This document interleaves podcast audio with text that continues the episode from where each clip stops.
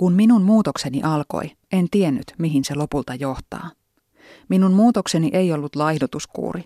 Se ei ollut edes elämäntaparemontti. Tiesin vain, että entiseen tapaan en voi jatkaa. Ainoa tavoitteeni oli voida paremmin. Kuvittele hukkuva ihminen.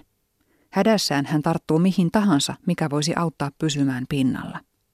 Jos käy hyvä tuuri, käsi osuu lauttaan tai pelastavaan käteen. Samaan tapaan minäkin lähdin pelastautumaan raskaasta olostani. Monen vuoden jälkeen on jo helpompi nähdä, mikä kaikki minulla tuolloin oli pielessä. Olin syvän surun kourissa ja burnoutin partaalla.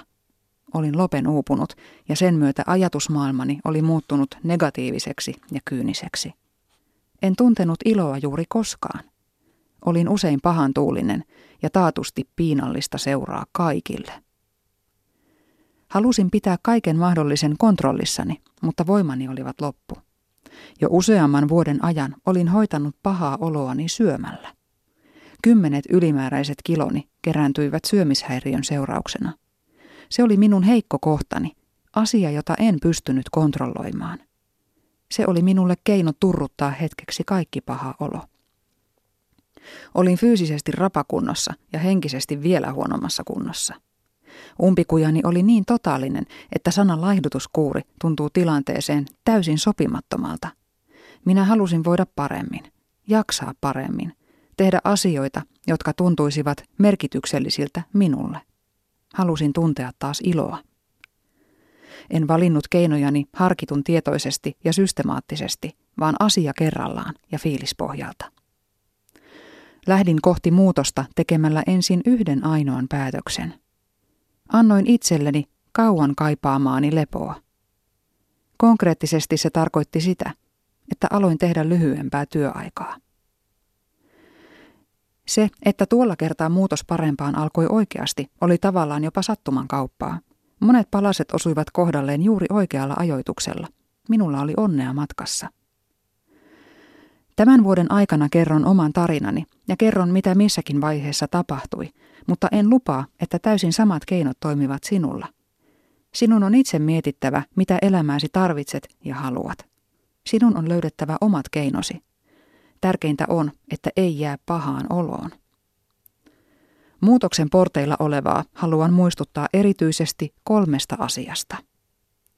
Ensimmäinen on, että muuttuminen ei ole helppoa.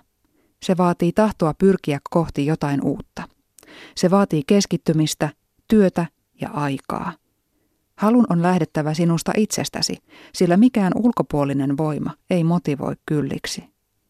Tulet huomaamaan, että muutos myös antaa voimaa. Kun huomaat, että alat voida paremmin, et halua jättää kesken. Toinen on, että mikään sisäinen tai ulkoinen muutos ei säästä sinua tulevaisuudessakaan surulta tai takaa onnea. Elämä menee niin kuin se menee ja kriisit tulevat silloin kun tulevat. Mutta kun elämän perusta on kunnossa, jopa tragediat ja kriisit on helpompi kestää.